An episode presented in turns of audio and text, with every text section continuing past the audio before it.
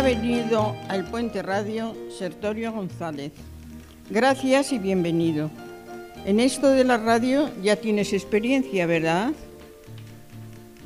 Pues experiencia de muy joven.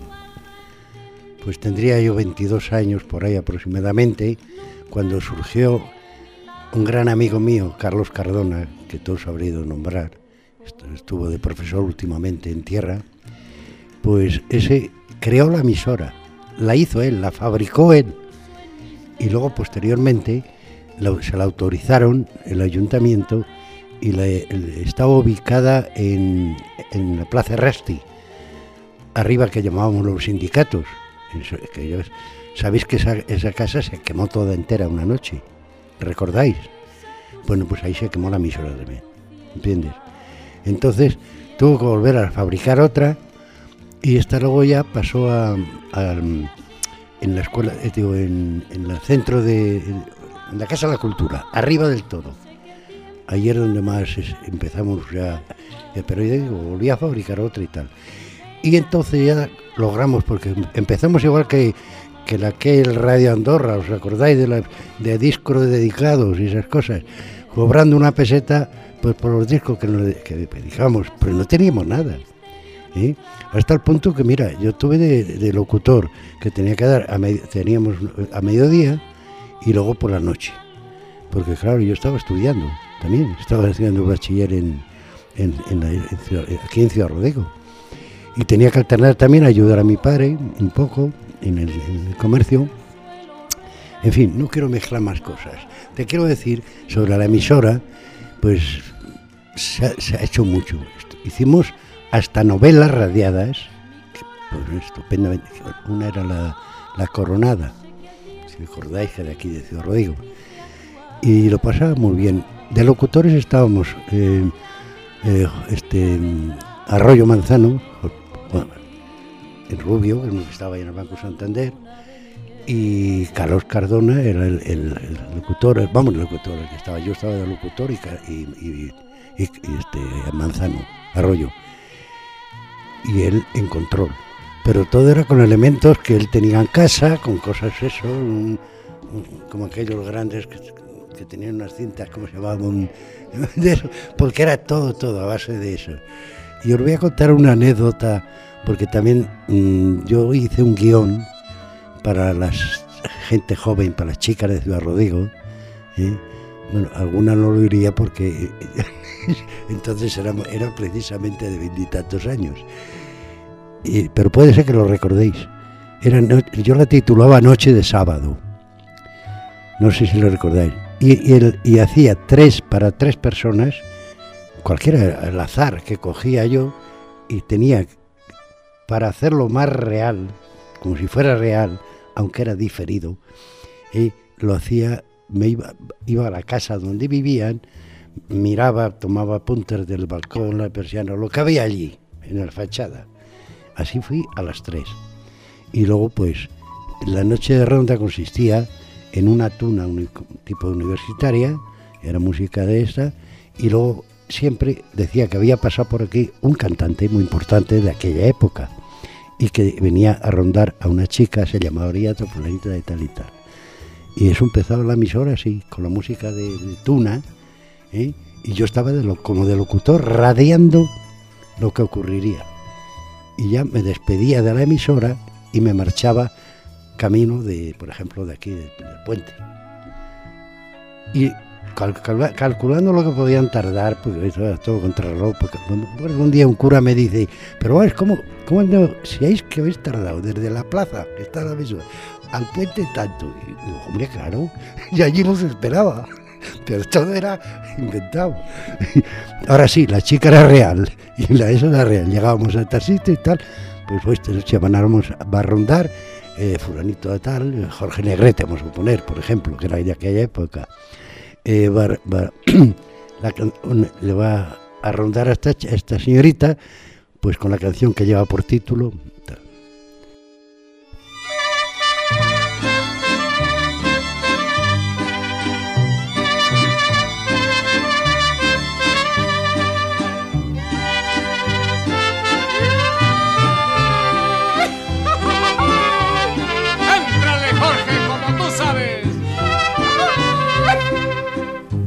por el día que llegaste a mi vida.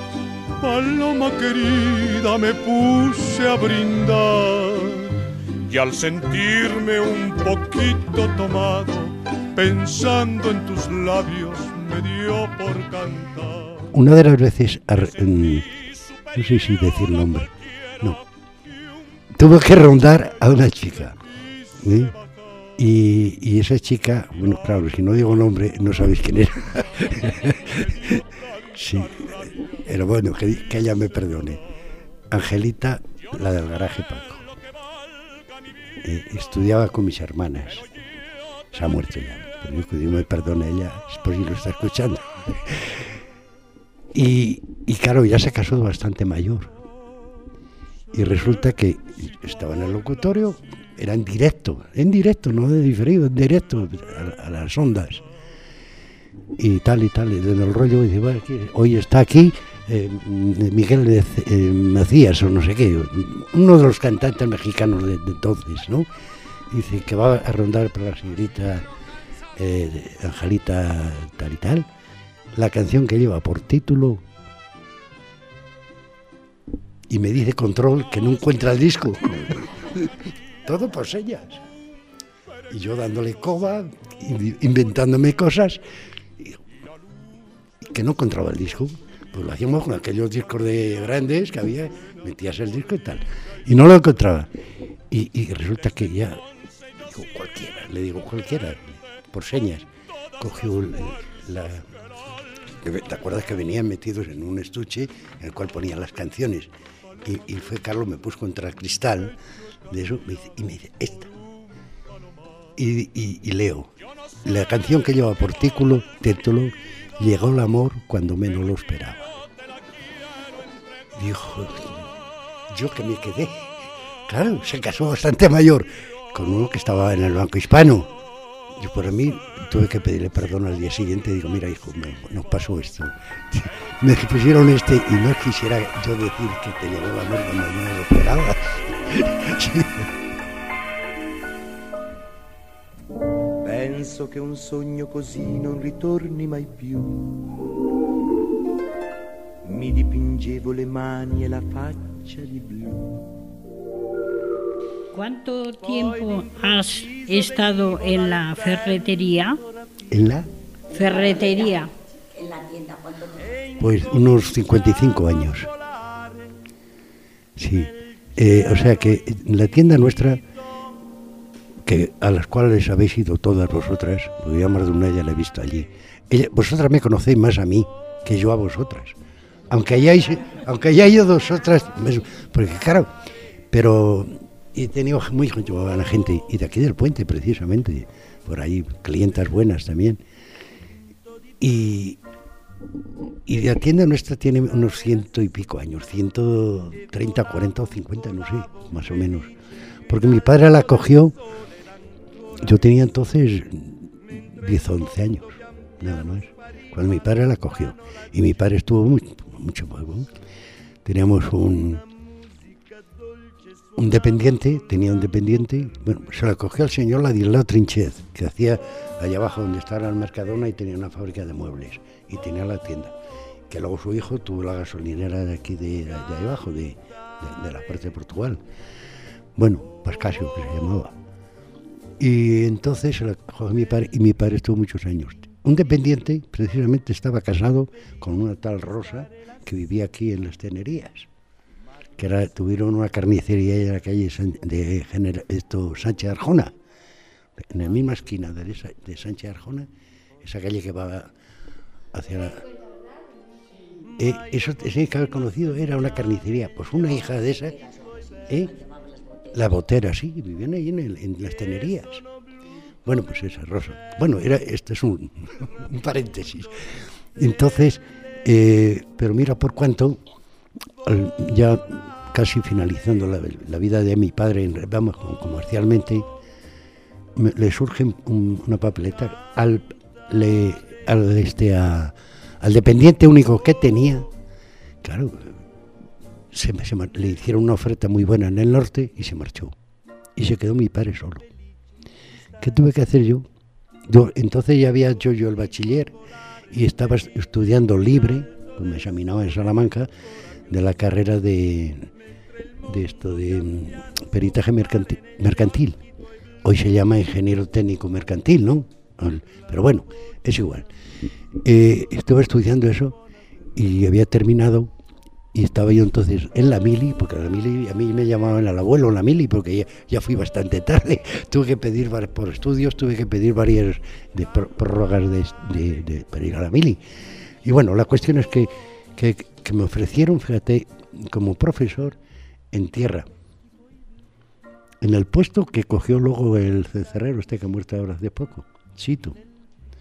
Pero yo entonces, que el dilema mía, o me quedo o ayudo a mi padre está solo. Pues tuve que hacer eso. Y no me pesa, porque eh, has, compartido tu vida con muchísima gente, tus clientes, todos. Nuestro lema, tanto de mi padre como el mío, como el que actualmente Gonzalo, ha sido el atender a todas personas, sea quien sea. Exactamente, exactamente igual, todos merecen un respeto y, una, y un atenderlo bien. Gonzalo para eso se desvive, más que yo todavía. Pero vamos, eh, quiero decir que, la atención nuestra ha sido, y eso sí, muy honradez hacia, hacia, los clientes, porque decir yo no te quiero mal vender esto, no. Compra lo que quieras, que tienes una cosa mala y otra cosa buena, pero esta, aunque tiene un poquito más de precio, es más barata que la otra. Ahora es tu decisión, yo como comerciante, es una pena que se pierdan, vayan perdiéndose esos comercios así tan antiguos. Eh, mira, el mostrador. El mostrador es el mismo que hizo el antecesor de mi padre. Ciento y pico años. La escalera de la cual nos hemos caído hasta esta.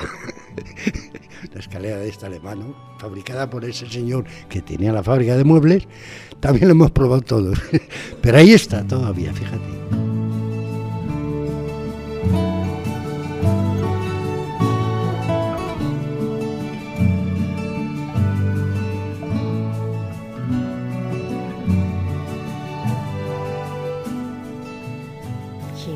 ¿Te gustó el homenaje que te hicieron los amigos de la ilusión?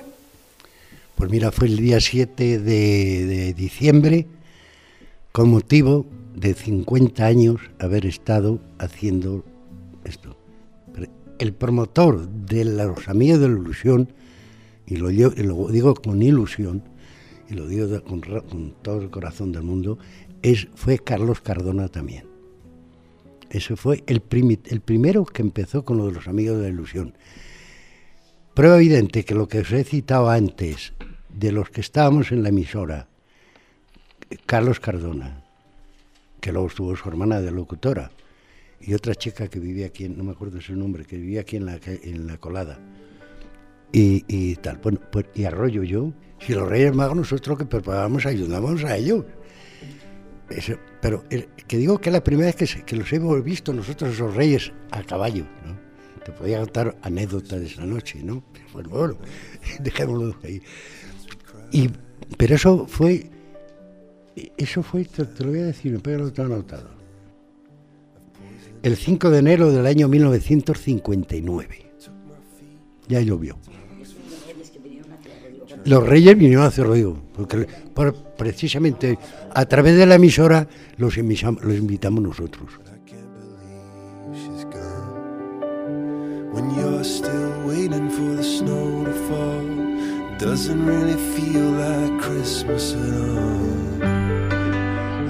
Espera, que te voy a decir en dos palabras que eh, los, los amigos de la ilusión bueno, me hicieron también a, este, Constantino Garduño y a Juan Antonio Garduño. El homenaje era para los tres. ¿Es difícil vender? Hombre, eh, bueno, difícil no. Es tener amor a dos cosas. A tu profesión y amor al prójimo. Pues ya digo, nuestro lema ha sido tratar a todo el mundo igual por igual, atenderle lo mejor que se puede. Y, lo que te duele, como me pasó más de una vez a mí, el demostrarle a usted, esto no lo compra usted, a mi mujer también se lo he dicho, ¿eh? No compres tú. Eh, quiero una cubertería. Digo, sí, pero esta cubertería, no sé, es un poco más deficiente. Vale más barata. Quizá usted... Y esta le puse, presentó otra ya de 18 décimas, lo más puro que hay en, en cuberterías italianas. Digo, señora, y aconsejándole, pues, porque para lo que ella quería en ese momento, yo veía que era lo más mejor, eh, era aconsejable, era la más barata, para lo que quería, para todo terreno, como decimos, no para guardarla en casa o hacer más hombre. Señora, yo no sé si usted sabrá si yo tengo dinero o no tengo dinero, pero lo mismo que tiene el cliente otros señores para comprar esta buena, yo también lo tengo. Digo, pues, pues te perdone, yo pretendo ayudarla. Sin embargo, por eso digo que hay veces que es difícil vender, siempre y cuando... Es difícil vender eh, siempre y cuando, pues eso, sepan aceptarte también como, como eso, con toda honradez y con todo lo demás.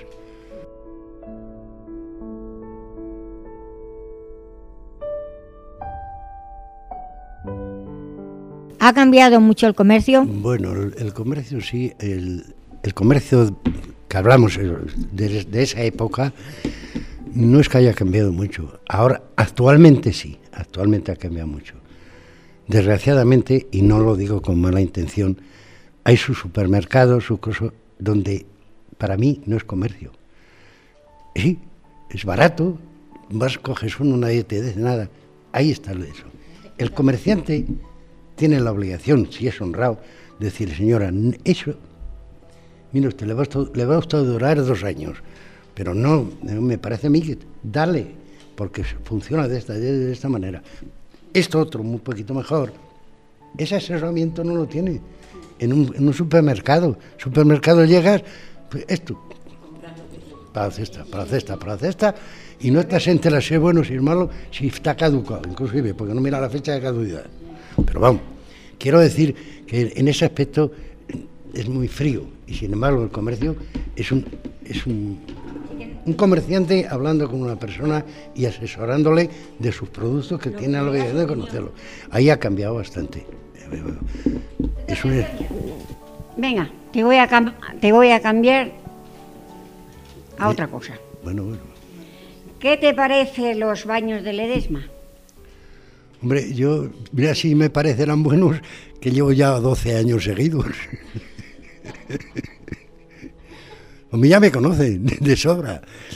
Además, fíjate, aunque no los pida, que ahora por cierto hoy ha salido el programa, en el- si lo queréis ir a buscar, el programa de, de los balnearios y de, y de los viajes. Sí, los viajes. Lerma para mí he conocido el antiguo balneario y he conocido el actual. ¿Mm? El antiguo balneario pues estaba ya un poco desfasado. No te hablo en las habitaciones, te hablo en los servicios. Estaba ya muy, muy obsoleto. Y, pero eso. Y el mismo día, que como te digo, hemos ido seguidos muchos años, ha cambiado mucho. Es primero, porque para subir a las inhalaciones y todas esas cosas era una escalera que tiene que tener una cosa portátil para subir a la gente. Y ahora está todo en una planta. Todo, todos los servicios hacia el río están. Han hecho Sí, mm, todo aquello nuevo. bastantes cosas en la misma piscina. Sí. Una mar- Hasta fíjate, tiene uno- unos divanes que son con agua caliente por dentro, que te tumbas allí y estás de maravilla. Y, luego el servicio, las, para las personas que te atienden son maravillosas, todas. Todas serviciales, de maravilla. Y luego la comida, no digamos. Y la, eh, te iba a preguntar, ¿y la, comida, qué te al parece? principio había una parte sola. Esa parte sola te sentaban en un sitio cuatro personas Sí. y allí tenías que estar siempre. Te guste o no te gusta la Sí, compañera sí, de esta sala, ahora no. Una de las cosas que puedo aconsejar, no a vosotras, pero sin embargo a gente que se jubila, decirle que al día siguiente no sabe qué hacer. El día siguiente de jubilarse no saben dónde ir y qué hacer. Y yo me lo inventé. Digo, ¿qué me gusta? La pintura. Hasta el punto que ahora llevaré ciento y pico cuadros hechos.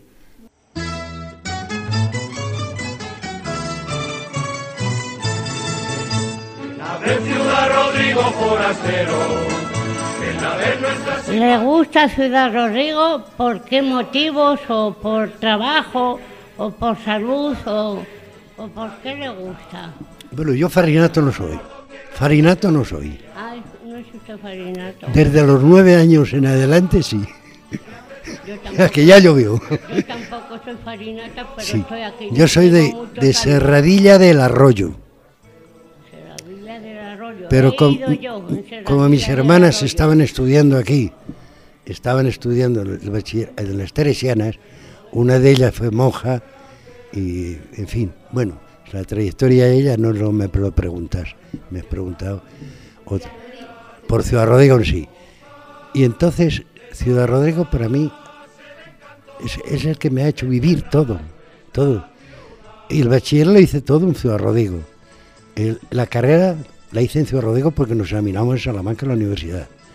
O sea, y luego he tenido trabajo y aquí en Ciudad Rodrigo y tengo el orgullo de haber eh, conocido muchísima gente y haber manifestado con ellos eso, el conocimiento entre, entre los comerciantes.